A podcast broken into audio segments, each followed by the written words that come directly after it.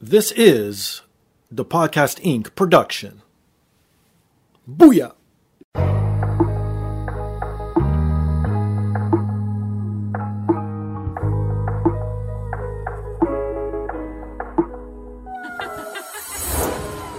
And now, this is the moment podcasting fans listening around the world have been waiting for. Coming to you, not so live from a listening device of your choice. It's time!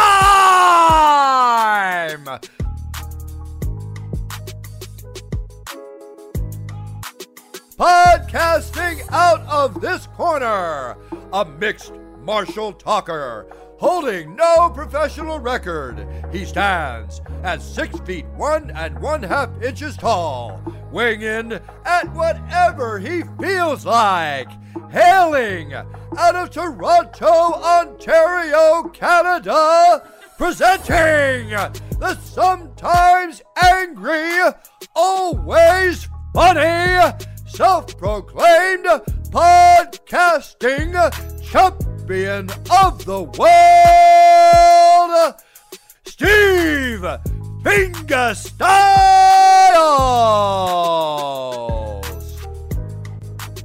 So, welcome to another rendition of the podcast. I am here once again, always again, and brought to you by First Row Collectibles. If you're into nerd culture, if you're into sports memorabilia, if you're into wrestling memorabilia, please visit firstrow.ca. Use promo code the podcast 20 to receive 20% off. They got everything from comic books to sign sports memorabilia to sign wrestling memorabilia, anything you need or want, they got it. Best thing is they ship worldwide, even better. They update daily, so please visit them at firstrow.ca.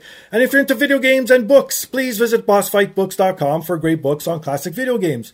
You'll find titles like Super Mario Bros. 2, Super Mario Bros. 3, GoldenEye 007, and so many others. Everything you see on their website's available in paperback and ebook format, so please check them out at bossfightbooks.com. If you're looking for the best supplements and CBD products, visit legacysupps.com. Use promo code the podcast to receive 10% off. They have everything from sleep aid to muscle building, anything you need or want that makes you feel great, makes you look great. They got it. They are Legacy Sports Nutrition at legacysupps.com.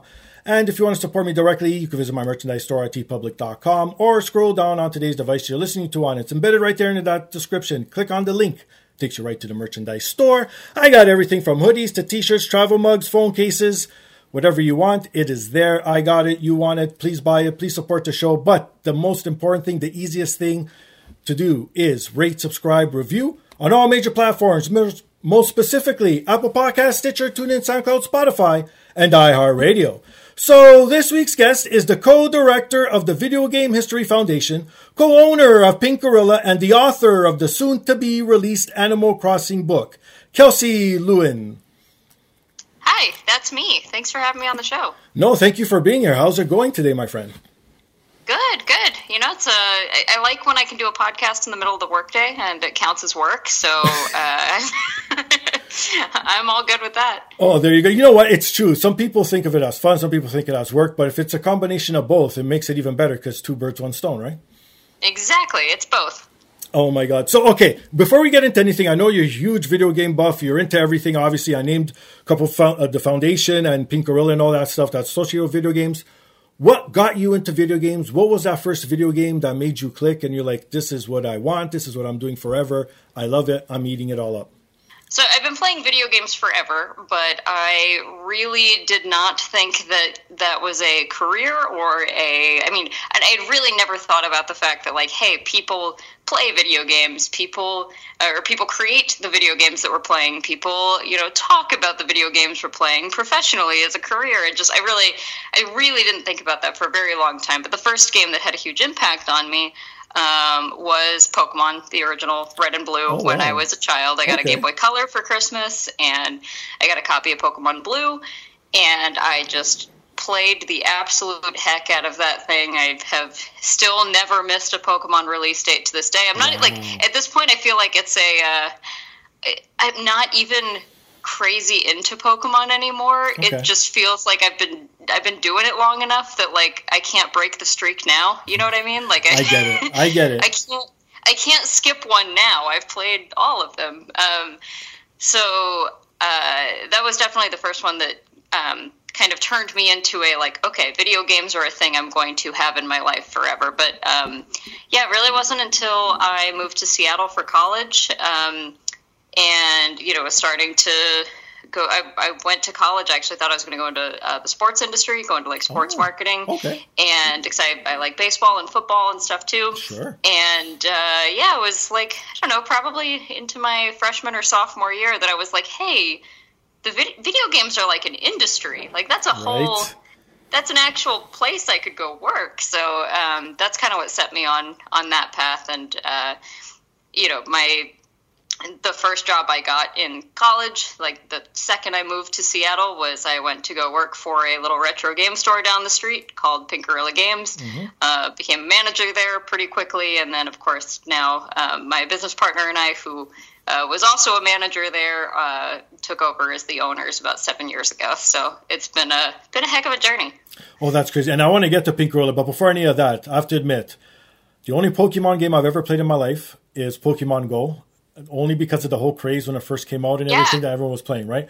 So I kind of, again, I'm an old school gamer. I came from the Atari and ColecoVision era, so that's what I grew up on. And then the It is a Nintendo. complete age thing. If you, if I you think were so, right? a child in 1998, uh, you you weren't gonna, or you know, earlier if you were in Japan. But if you were not a child, you were not going to get into it for the most part. So that's that's normal.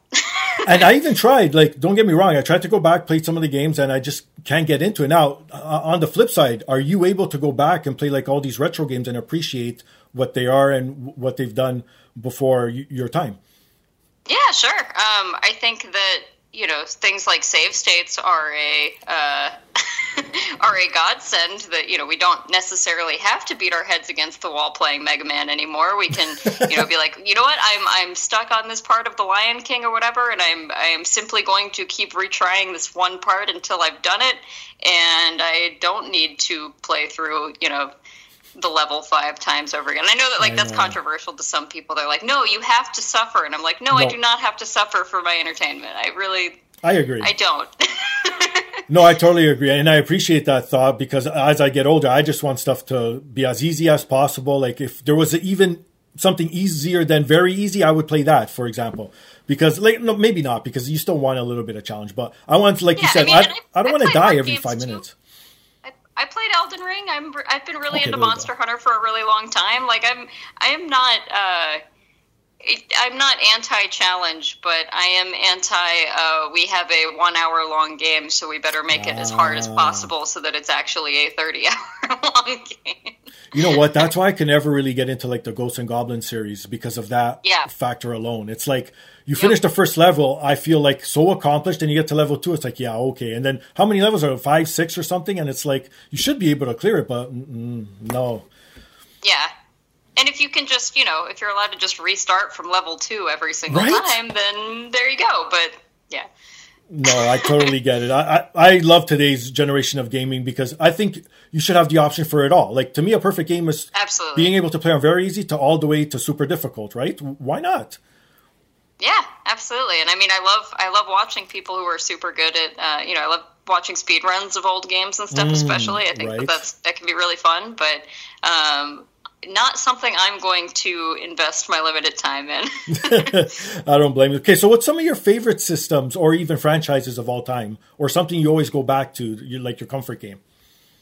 Um, let's see. Well, favorite system is tough because there's just uh, there's redeeming things about so many systems. I. Um, so I. I tend to go for kind of like uh, biggest swath of of stuff, which is like the you know I think the DS Lite is a really incredible system, and then of course it you know it's Game Boy Advance and all the DS games that you can play with it, and it's just a really nice form factor. Right. Um, PlayStation Two, of course, just a crazy amount of video games on the PlayStation Two, and then also it's backwards compatible with the PS One. So I mean, um, but you know the system I play the most now, of course, is uh, the Switch. I just I've always been uh, uh, into handheld gaming and just being able to play things. Uh, going back to a kid, uh, to being a kid. I mean, I sure. my first systems were the Game Boy and uh, the Nintendo 64, um, and I played my Game Boy a lot more than I played my Nintendo 64. So, um,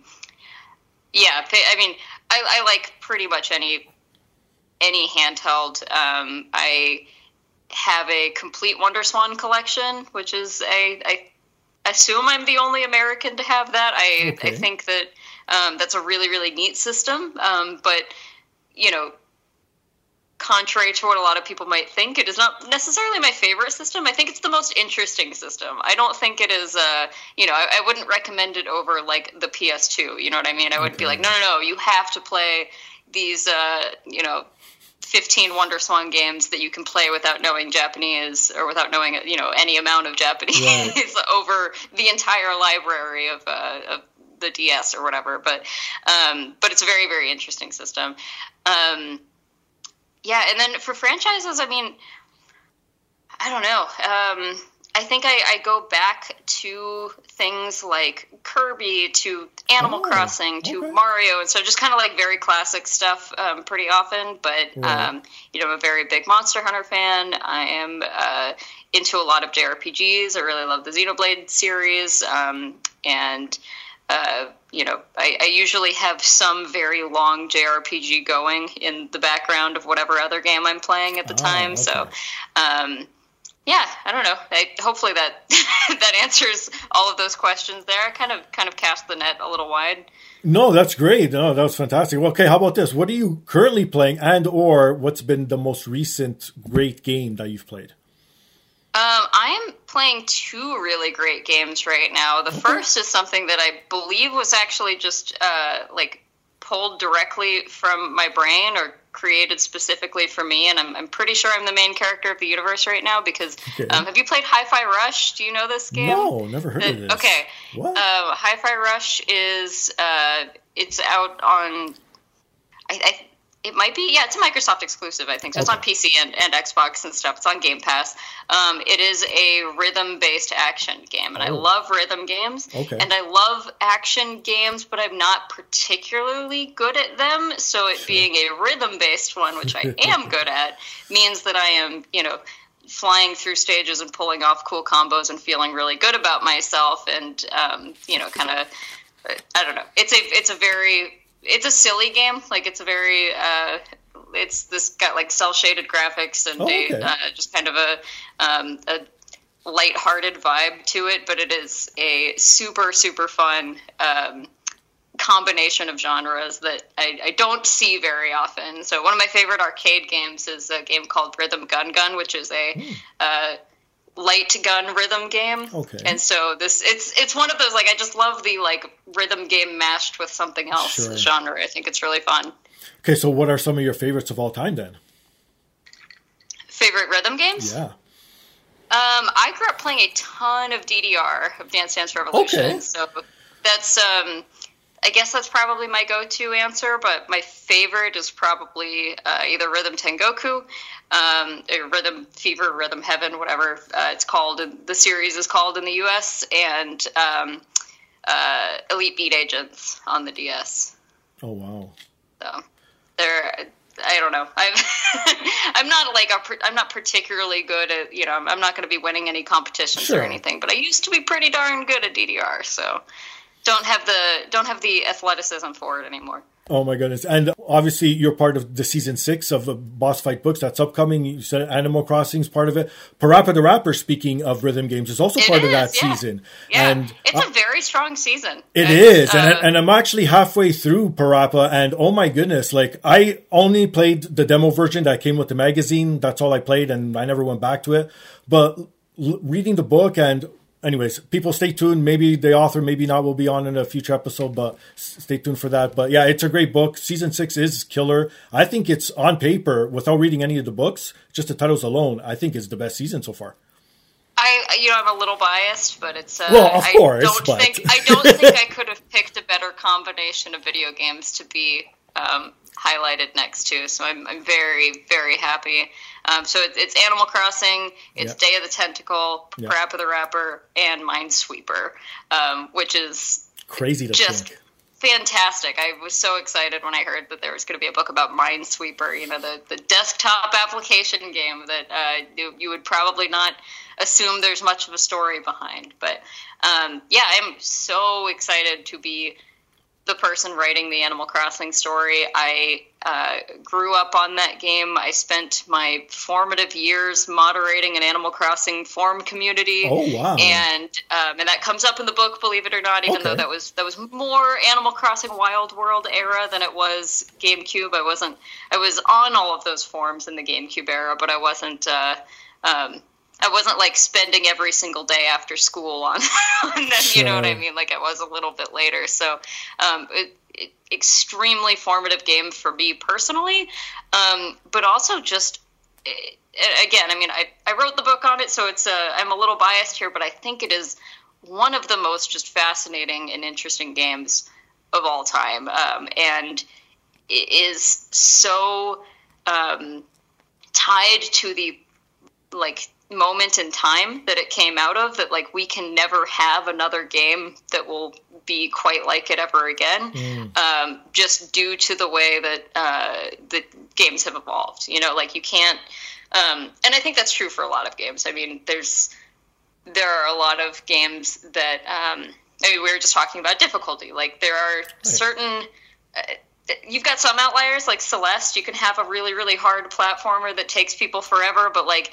by and large, that's not really a, a genre that hits anymore because that's True. you know we've just kind of moved past that. But I think Animal Crossing, especially um, in its way of crafting a um, social group and a social life and a community for you without there ever actually being other human beings involved mm. um, is like would be so impossible to pull off these days when the expectation would be, you know, why create a fake community when there are real people all around you we right. can easily connect you to. So that's crazy. Yeah. So okay, so there's been I believe 5 Animal Crossings throughout the years.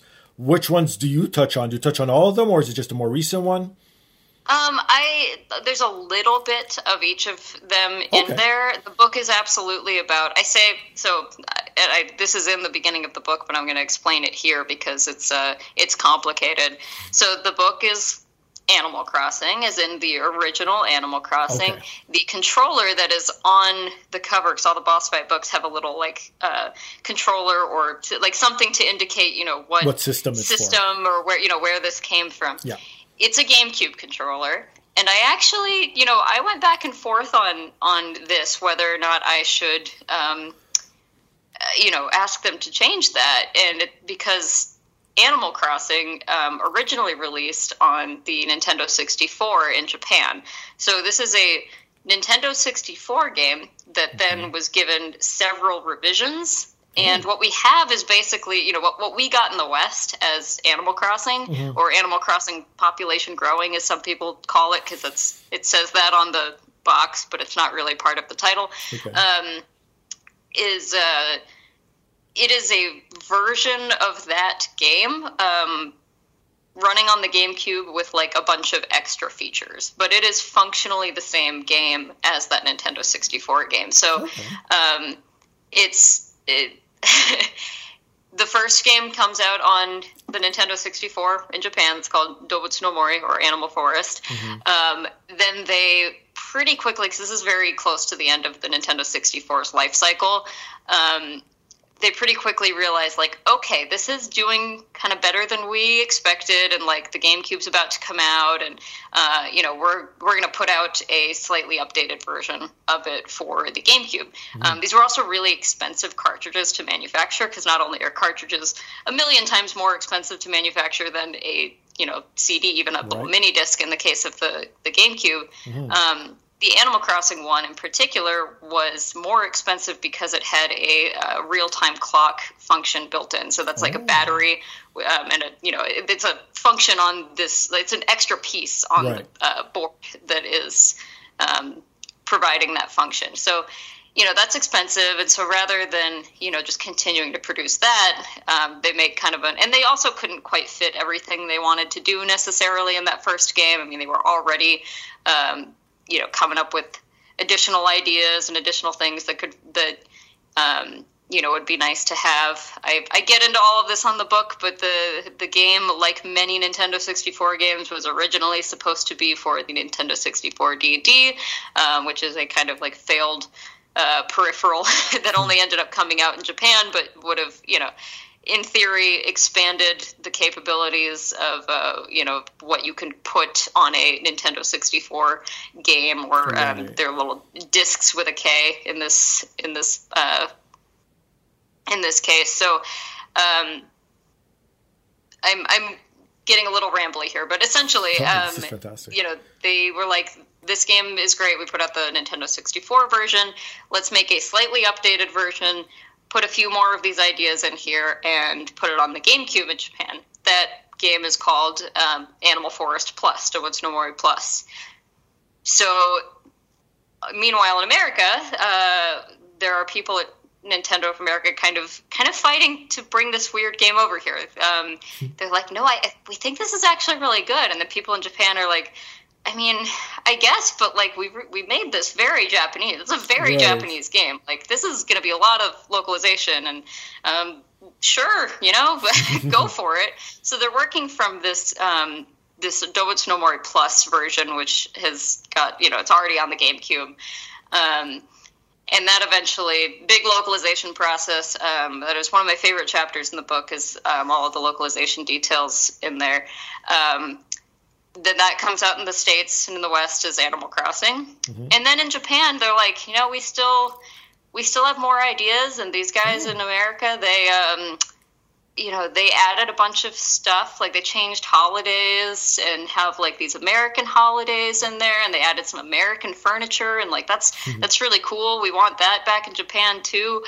And so then they take it back to japan Right. an additional time and uh, they have all this e-reader functionality um, a lot of which was in the uh, in the animal crossing that came out here and they're like okay we're going to call this one Animal Crossing E Plus or Animal Forest E Plus.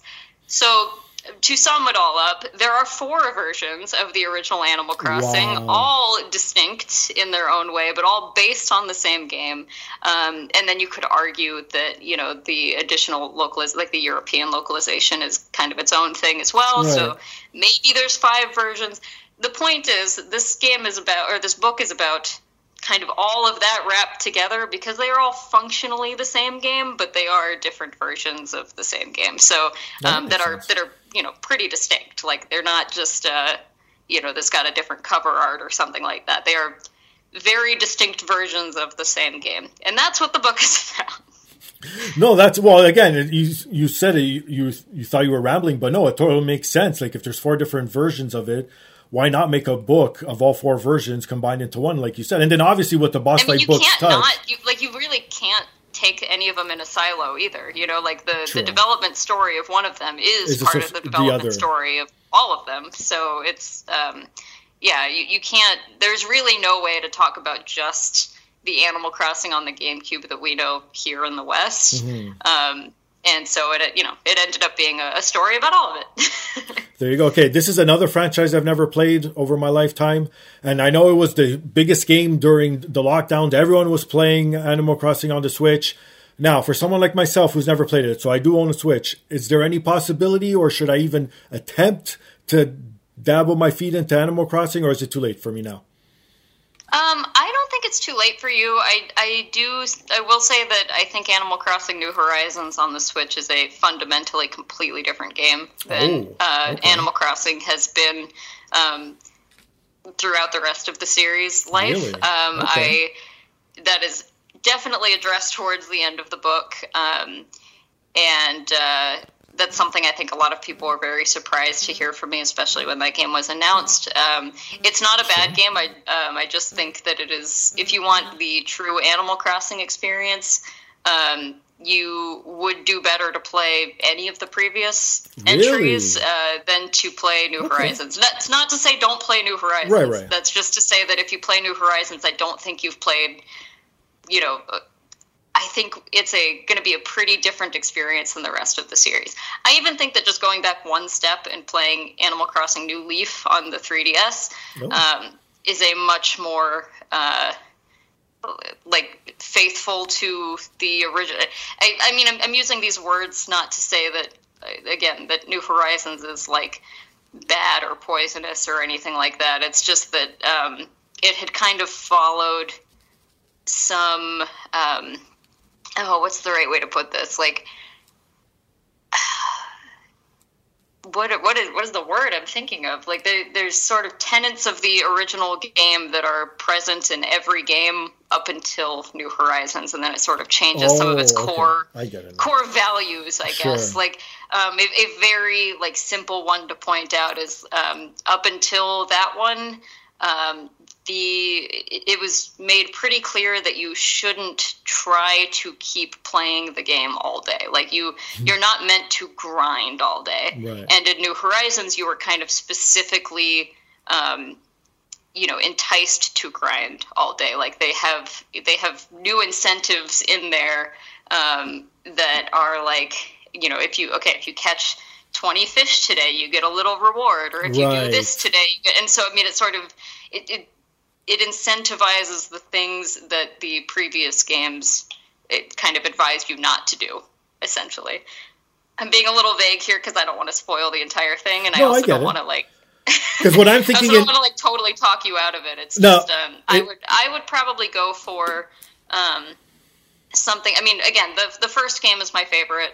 Um, wild world was the one that i probably spent the most amount of like literal hours in um, and New Leaf, I think, is probably like the most modern, you know, like still very, very approachable from a modern perspective um, version of that game that still, I think, is pretty faithful to uh, what Animal Crossing was, you know, up until that point.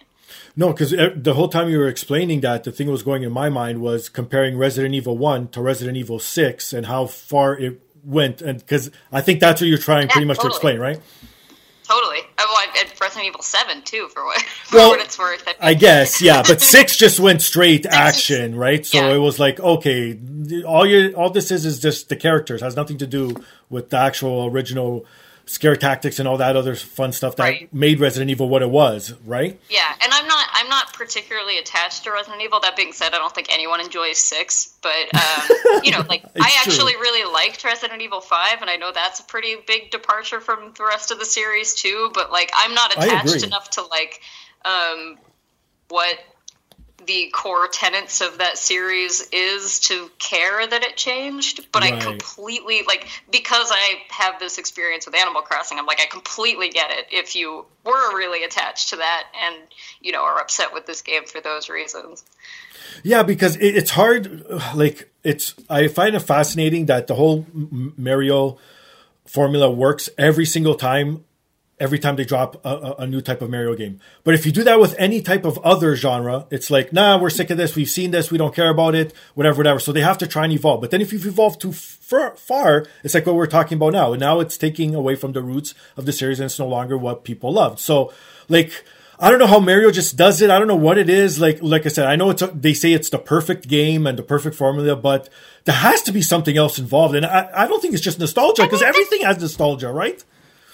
You've got you've got some some branching paths with the Mario series, at least. I mean, like uh, well, Mario yeah. Odyssey is a very very different game than you know like Super Mario World or something like that. But but I agree that like the the new um, I hate that Nintendo that qualifier Nintendo uses the you know the new Super Mario Brothers uh, games right. like literally they say the word new in the title not that i'm talking about the most current one um, the those are all yeah they're still like uh, they've added co-op and all of that stuff but like they're still pretty similar to uh, the right? way mario's always been and yeah i mean it, it's a winning formula but um, there are definitely series that um, have to evolve or die and i mean the the current series director of animal crossing Aya Kyogoku um, had this experience herself because the first game that she um, the you know she was really working on with Animal Crossing was uh, Animal Crossing City Folk for the Wii, which is um, the most widely panned version of Animal Crossing oh, overall. It's okay. a it's um, and not because it's particularly bad, but because it really didn't change much of anything. um, and that you know, like there's there are two sides to this. I I think that New Horizons went way too far, but also right. I completely understand that City Folk, you know, did not go far enough, and that straddling that line is really difficult. And I think that um, you know, evolution in video games is like you are never going to be able to please everybody, and I like I think music works this way too. You know, That's like. True a band can't release the same album five times, but also if they change it too much, it's a problem. But if they don't change it enough, it's not. I mean, like I, it's a complicated problem, but it's uh, it's definitely something that, um, yeah, you can you can go too far with. I think. No, I agree. And you brought up the DS a few times already through our conversation, and the whole thing about the digital stuff all closing down and not being able to download the stuff anymore with the DS and the Wii U currently about to go offline w- with Nintendo. You own a physical store. Now, how important is it to have physical and digital together? Because there's always this ar- argument that, oh, digital should go away or physical should go away. Why can't we just coexist with both? Yeah, I mean, at, the end of the day, it's a market problem. Um, I think that there's always going to be some market for physical games because, right. uh, basically, because we still have a vinyl market. I mean, that's kind of all the proof you need. That's true. Um, but that it is, you know, I mean, it's certainly a a winding down. Um, you know, kind of disappearing industry. And I mean, a lot of that does just straight up have to do with the cost of entry for it for um, for developers. I mean, mm. we have a lot of very, very popular indie games now that come from two or three person studios that there's no way they could afford the, you know, typically, I think it's a lot more relaxed now, but the minimums used to be, you know, 10,000 units on some of these things. And wow. especially in like the cartridge era, right. you're, I mean, you're talking about investing, you know, 100,000 to millions of dollars wow. into something that's not a sure thing for you. And so that's, um, you know, from a development standpoint, I completely understand why uh, digital is friendlier in a lot of ways to the market. Um, of course, things like Game Pass are very friendly to. Um, I mean, even I use Game Pass, and I both collect video games and own a game store. Right. Um, so, like, I I don't know exactly where I'm going with this with this, but um, you know we are we're just simply not in an era anymore where you can expect that everything is going to come out physically. Um, i think that it is always going there's always going to be a market for that but um, i can segue this into a very uh, complex issue that we're trying to solve here which is you know i think a lot of people um, the the eShop closing down obviously very uh, it's a problem and it's a, a problem for a lot of people and it's scary and everything and i think a lot of the responses to it tend to be things like well nintendo can't just do this to us or like they can't they can't just wind things down and right. you know from a from a business perspective it's like you know nintendo's like well why why would we keep this thing open that's losing us money mm-hmm. um, and i'm here to tell you that there is a way that both both things can be true and we can still preserve things. Mm. Um, the first, obviously, and everyone, like, this is not surprising anybody, there have already been a lot of people who have gone through and scraped the eShop, and there are ROM sets online, and like right. piracy is, is a part of, of the preservation story. Yep. However, I don't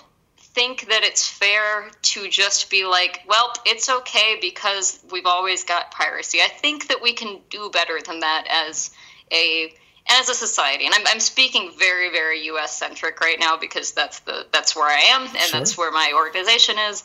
Um, but something that we are doing at the Video Game History Foundation is, um, you know, if Nintendo doesn't want to host their own stuff or distribute their own stuff because it's you know it's an expense to them, um, then why would why are we not having that uh, ability to? Excuse me. Let me start over. Um, why are we not? allowing libraries and archives and the people that do this preservation work to kind of step in and help. This is how sure. all of the other industries operate.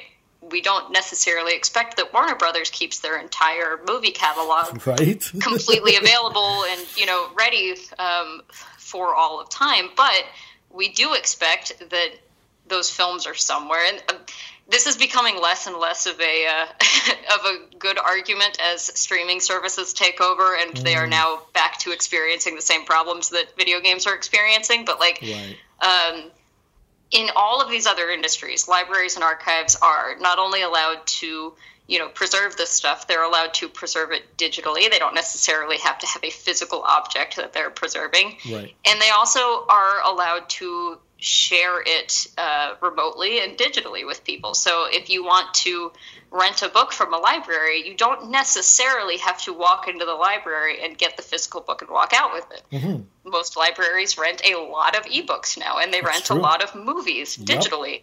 Exactly. And this is something that every other industry has, you know, for the most part, um, figured out. But uh, video games don't have this luxury right now. Video games are uh, very, they've been very stifled mostly by the Entertainment Software Association's lobbying.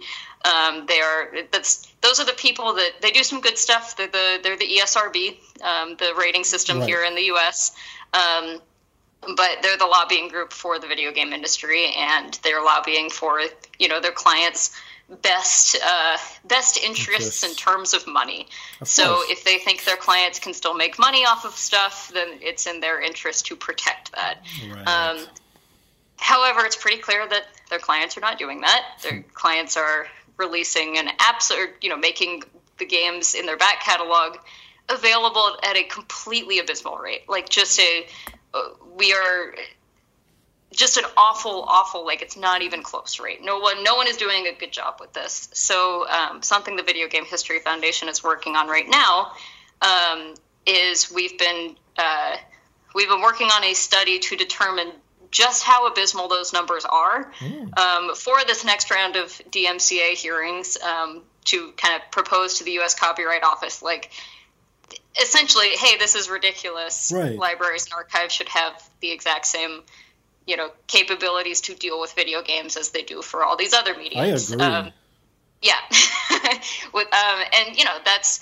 that is. Uh, a lot of institutions are very well funded. They have a lot of manpower. They, in fact, employ a lot of the people who have already been doing this work kind of underground on the side. Right. Um, they that will allow that's just kind of another channel for preservation right? Like it's another very strong channel for uh, libraries and archives to be able to kind of throw their weight behind preserving video games and making them available to people. So um, yeah the numbers i'm very excited to be able to share the numbers because they are real bad. The amount of games that are still in some sort of like that are still available in some way legally from the rights holder, whether it's for free or whether it's you know to buy it on a on a storefront or um, you know stream or something along those lines is right. is absolutely abysmal, and that's not a shock to anybody.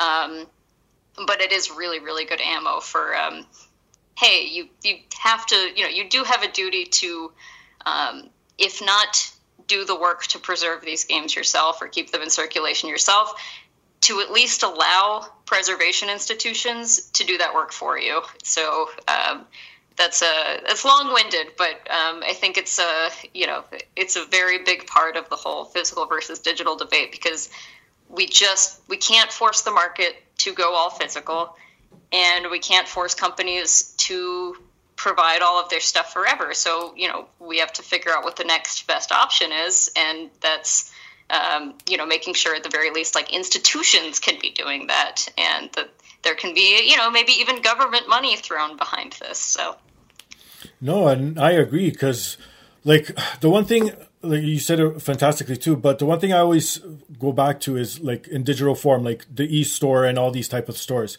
When you go back to the old school catalog, you don't have every single game that ever came out. And again, like you said, because no, not even close. Not even like exactly. For, like it's some of it for no fault of the companies themselves. No, of course not. That's what I'm saying. So tangled that you know. I mean, the only reason GoldenEye took forever, right? I'm sure, perfect to, example to become yeah to be available is because uh, you know that's a legal mess of, of different rights and stakeholders and it gets even worse when you have companies that you know have been uh, have transferred ownership several times and gone out of business and uh, come back from the dead in some cases i mean there's all kinds of uh, complicated issues at work there that even if a company was you know putting their whole weight behind trying to keep everything available. They they simply couldn't. Like they just would not be able to. See, but that's what I don't understand. If like the company folds and it's not sold or whatever, shouldn't it just become public domain at that point? Like, how does it become resurrected by someone else and this and then held hostage? like, that's what I don't understand about this whole thing. I wish. Yeah, I mean, the thing is, when companies wind down, usually the assets and IP are sold to someone else, and sometimes that someone else is a person or a holding group or uh, all manner group. of things. And, right. Uh, I mean, I definitely feel like this exemption that we're fighting for is step one of like 200 in reforming copyright law in general. Mm. Um, I think that there's an enormous amount of things that, um, you know, when the copyright, when the U.S. copyright system um, first started, and especially when the Digital Millennium uh, Copyright Act (DMCA) uh, you know came about like we just we lived in a completely different world that had no notion of the problems that today's world has exactly. i mean there was no streaming there was no you know right? like, there's so many of these things that just um, those could not have been a consideration when this uh, when these laws started to pass so um, there's a lot of reform needed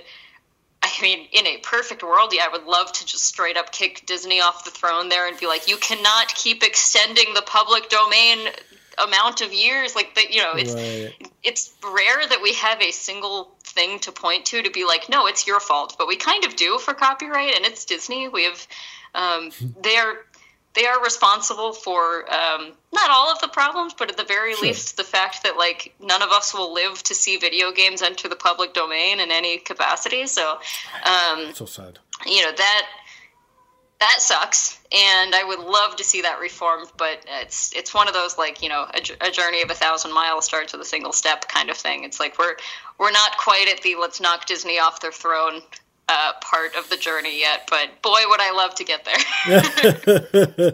well, again, going back to Pink Gorilla then, because this has been always my dream job. You lived in my dream job, working like at a sort of blockbuster esque type video game store. Like, you know what I mean? Like, who wouldn't, who's into video games and movies? Like, you know what I mean? Like, that's the perfect job. Now, you said you got, you moved up the ranks. Now you're co owner and all that.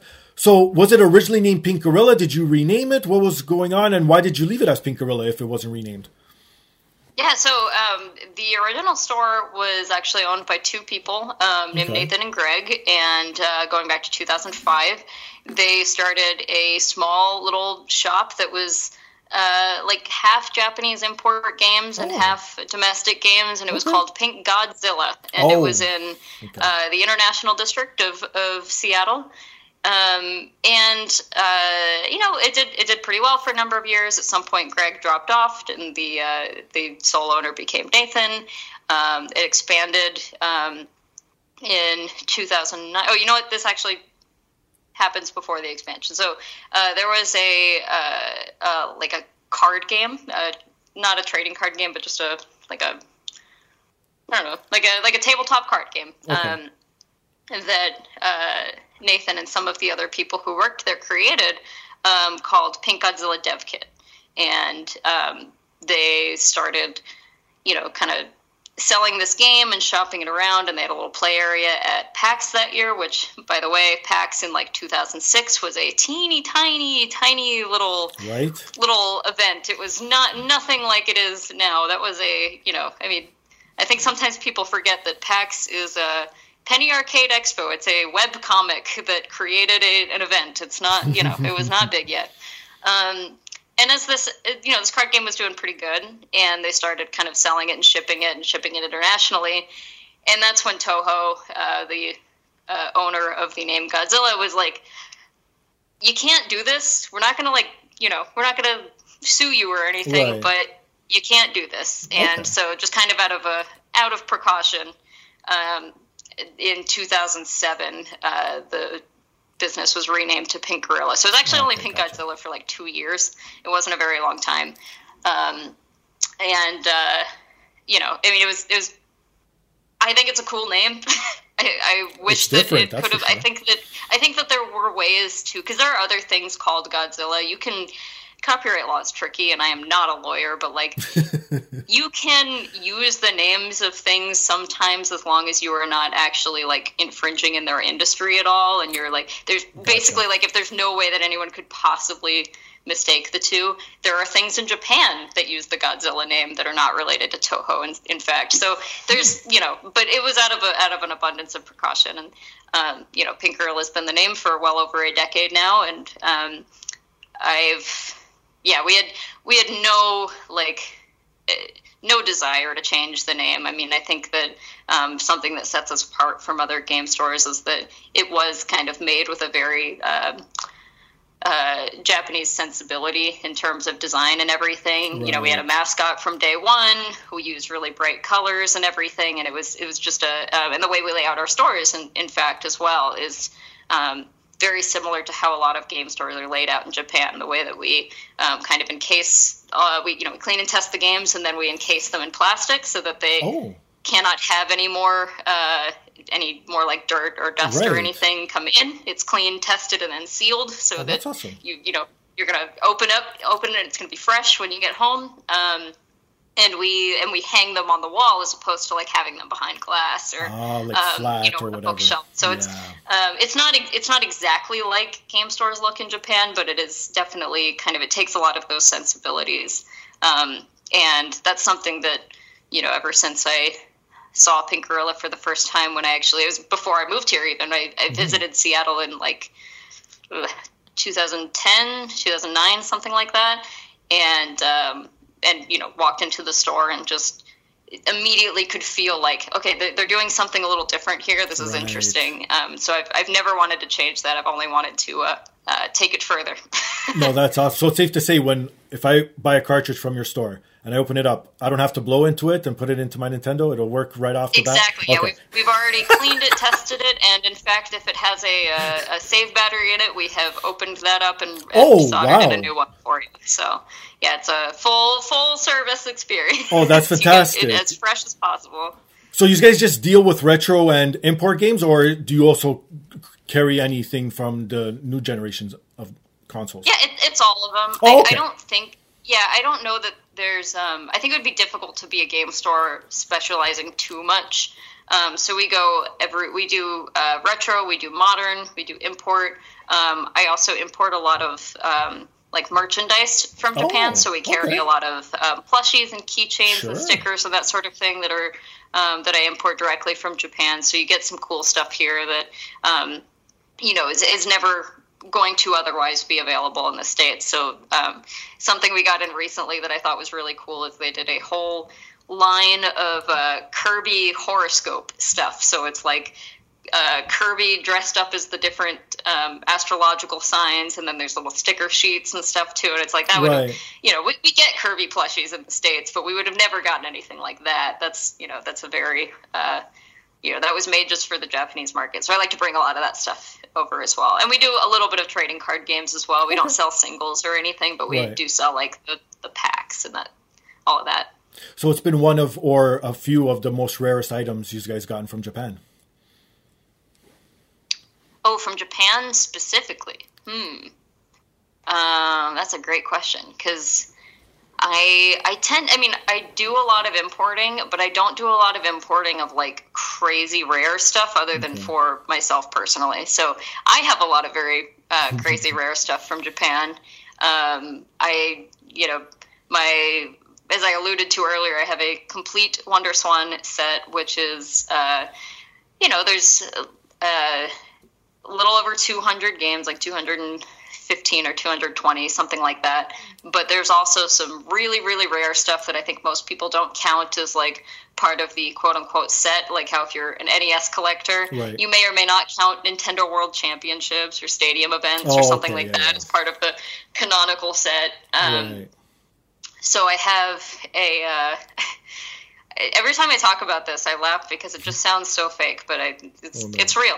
Um, okay. It, I have something called Mama Mitte. It is okay. a pregnancy tracking device for your Wonder Swan. So it is a it is a Wonder Swan unit with okay. a like software in it as well, right? And then an infrared scale and the the software has a little infrared sensor. Okay. So you weigh yourself throughout your pregnancy and like log stuff, and it tells you like exercises you should be doing and what you should be eating, and there's some little mini games and stuff on it too. But anyways, I mean, I've I have. Uh, it, it took me about five years to find one, and I I say that meaning like it took five years for me to like see one exist on any auction site at all. Um, I only know of three others in the whole world. Um, Oh wow. so it's a Yeah, that's it's rare. a very yeah, it's a very very rare thing. It's not something you can really put like a dollar amount on because even I mean I even ended up speaking to Tanita, which is the Japanese healthcare company that Okay. um, you know worked with um, you know like created this essentially, um, and they're like, oh yeah, we have no idea how many sold. We barely any. Like we this is not a successful product. This is very Right. niche. Um, also, why do you have one strange American Right. girl? What is what? Did, how did you find one? Uh, That's funny.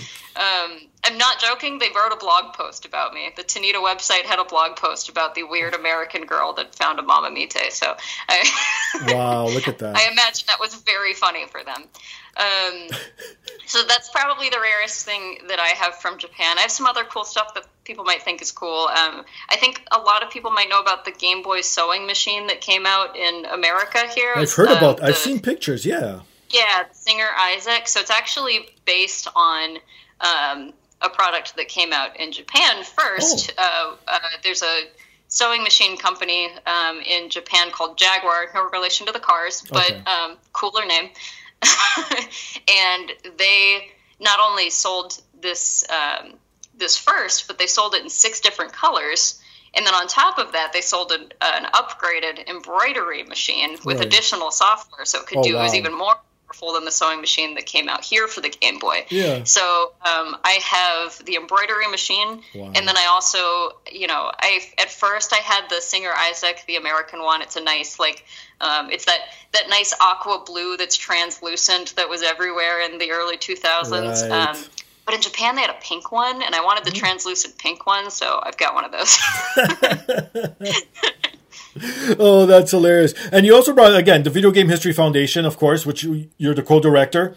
Now, is this a physical found? Like, do you have like a physical museum where you guys store stuff in like a warehouse to preserve, or is it just like how you said you're fighting for rights for video games and preserving it that way? So we do have a physical archive. Um, we Oh, don't have a museum. We're uh, we're primarily serving like the foundation is meant to serve anyone who wants to like tell like research and tell the stories of video game history. So we're, we're an archive. It's a physical archive, like a um, think like a small library, basically. Okay. Um, our space is in Emeryville, California. It is not nearly big enough for all of the things that we could want to be able to do with it and all of the things that we do have, but it's at least um, this is our, our second space and it's at least um, it's big enough at this point like to to showcase what we what we do and, and what we have and everything. Um, but you know hopefully someday we're like the size of a real library. Um, but yeah, we've got uh, ten thousand plus uh, mag- video game magazines and publications.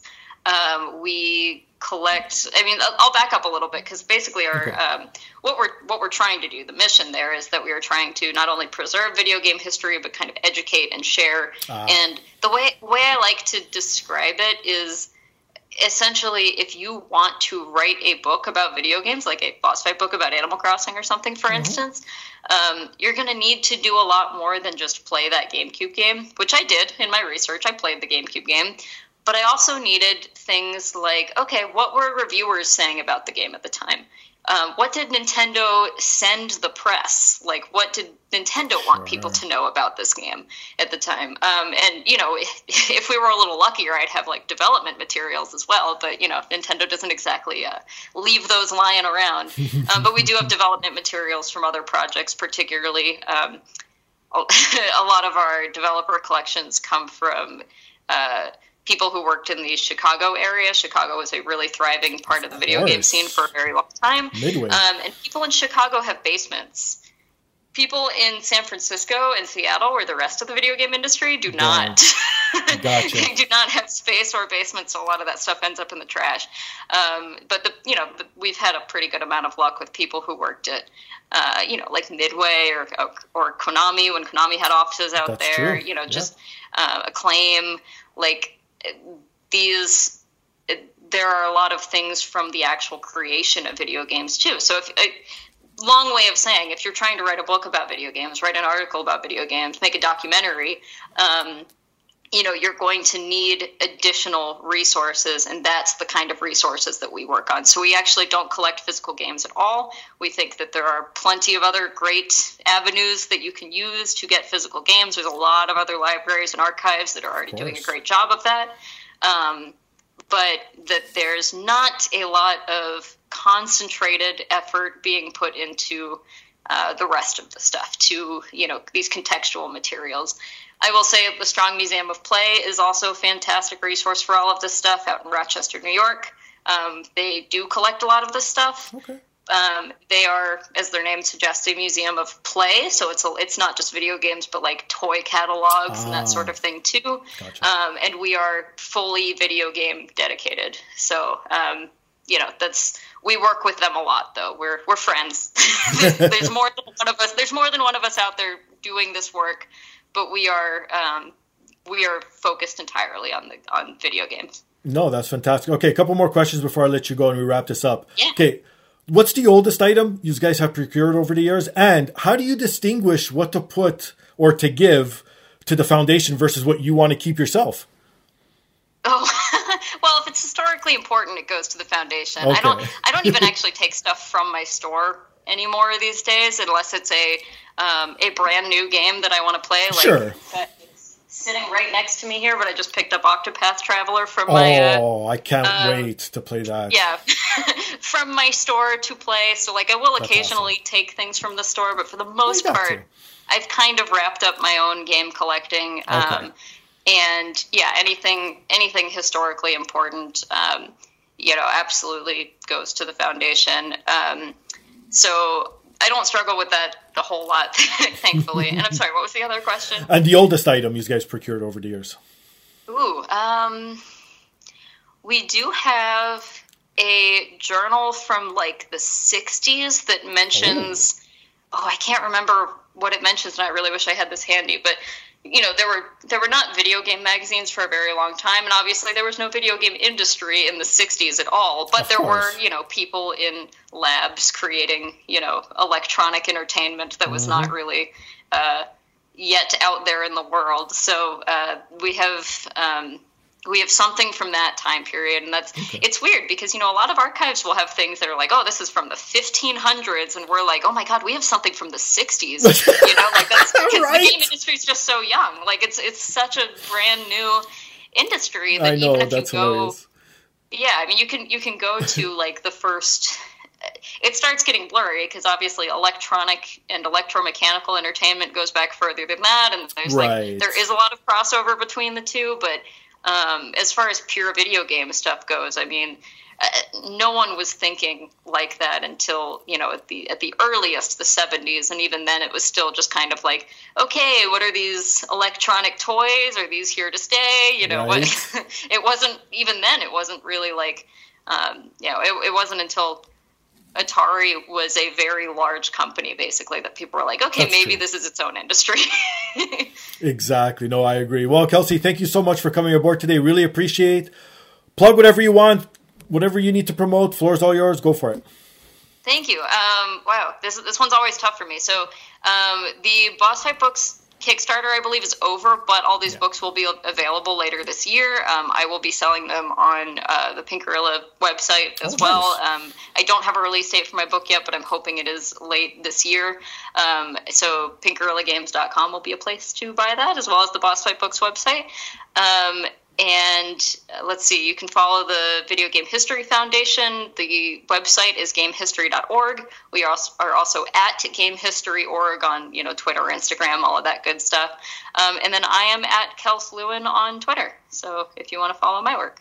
Nice. And for myself, you can follow me on Instagram and Twitter under Finger Styles. You can follow the podcast on Twitter, the podcast app. Email us your thoughts, suggestions, comments, anything you want to get off your chest at dapodcastdap at gmail.com. Please rewind to the top of the show. Support those fine sponsors because if it helps them out, most definitely helps me out. And most importantly, please rate, subscribe, review on all major platforms. And if this is the first time you listen to the podcast and you like what you heard, please go back and listen to episodes featuring the likes of Victor Lucas, Marissa Roberto, and David L. Craddock. Just to name a few. All right, Kelsey, one last question before I let you go. If there was no Animal Crossing and you did not have to write a book about or want to write a book about Animal Crossing, what would be your next pick? Oh, for a book? Yeah. I'm trying to figure that out myself right now. Really? Even yeah, I want I want to write another book. That was fun.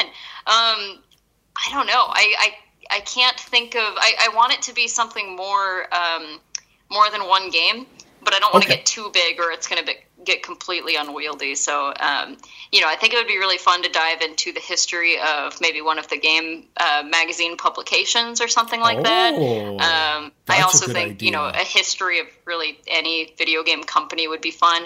My favorite niche is I really love. Um, it- you, as you can probably figure out based on some of the stuff I've talked about in my collection, I really love the weird intersection between video games and like practical real world um, uses. So things like the Game Boy sewing machine or a pregnancy tracker for the Wonder Swan. Um, and there were a couple of, of companies that really leaned into that. So I would really love to kind of explore more of that as well. On that note, she's Kelsey. I'm Steve. This is the podcast. Peace.